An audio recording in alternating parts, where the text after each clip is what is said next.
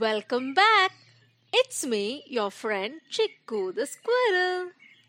Today's story is about a proud red rose.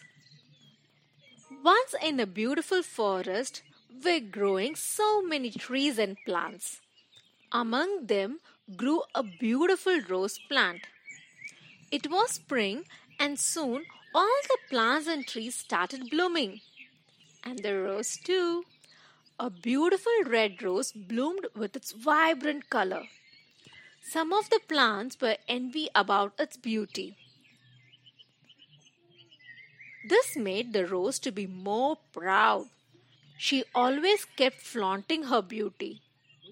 It seems I am the most beautiful flower in the forest. A nearby sunflower plant said, Oh, don't be proud of yourself. There are so many other beautiful flowers in this forest too. For that, the red rose replied, Then why do everyone keep staring at me and admiring me? See this cactus plant. How thorny and ugly it is. Huh? For this, the pine tree said, Look here, Rose. You may be the most beautiful flower, but for that, you cannot keep insulting other plants in the forest. But the rose never bothered. Huh, I don't care. The cactus just smiled and kept quiet. Days went by and came summer. The summer was so, so hot, and all the lake and river in the forest dried up.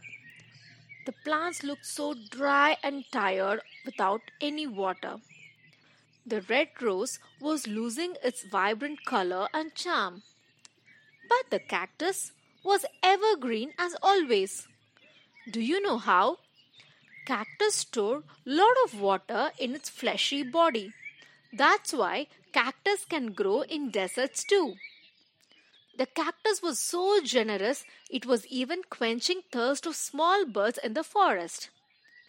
Rose felt very bad for insulting the cactus.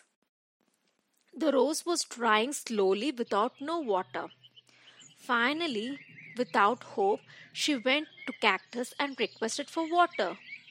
She thought the cactus will not help considering her previous insult.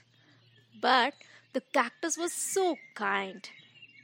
He whispered something to the birds, and quickly the birds sucked some water from its body into their beak and watered the rose plant.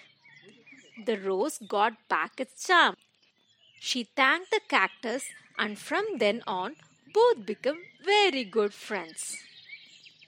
So, kids, hope you all understand beauty is not the only thing which is important, and we should never insult others about their appearance. Okay, kids, it's time for me to go now. Bye and see you soon.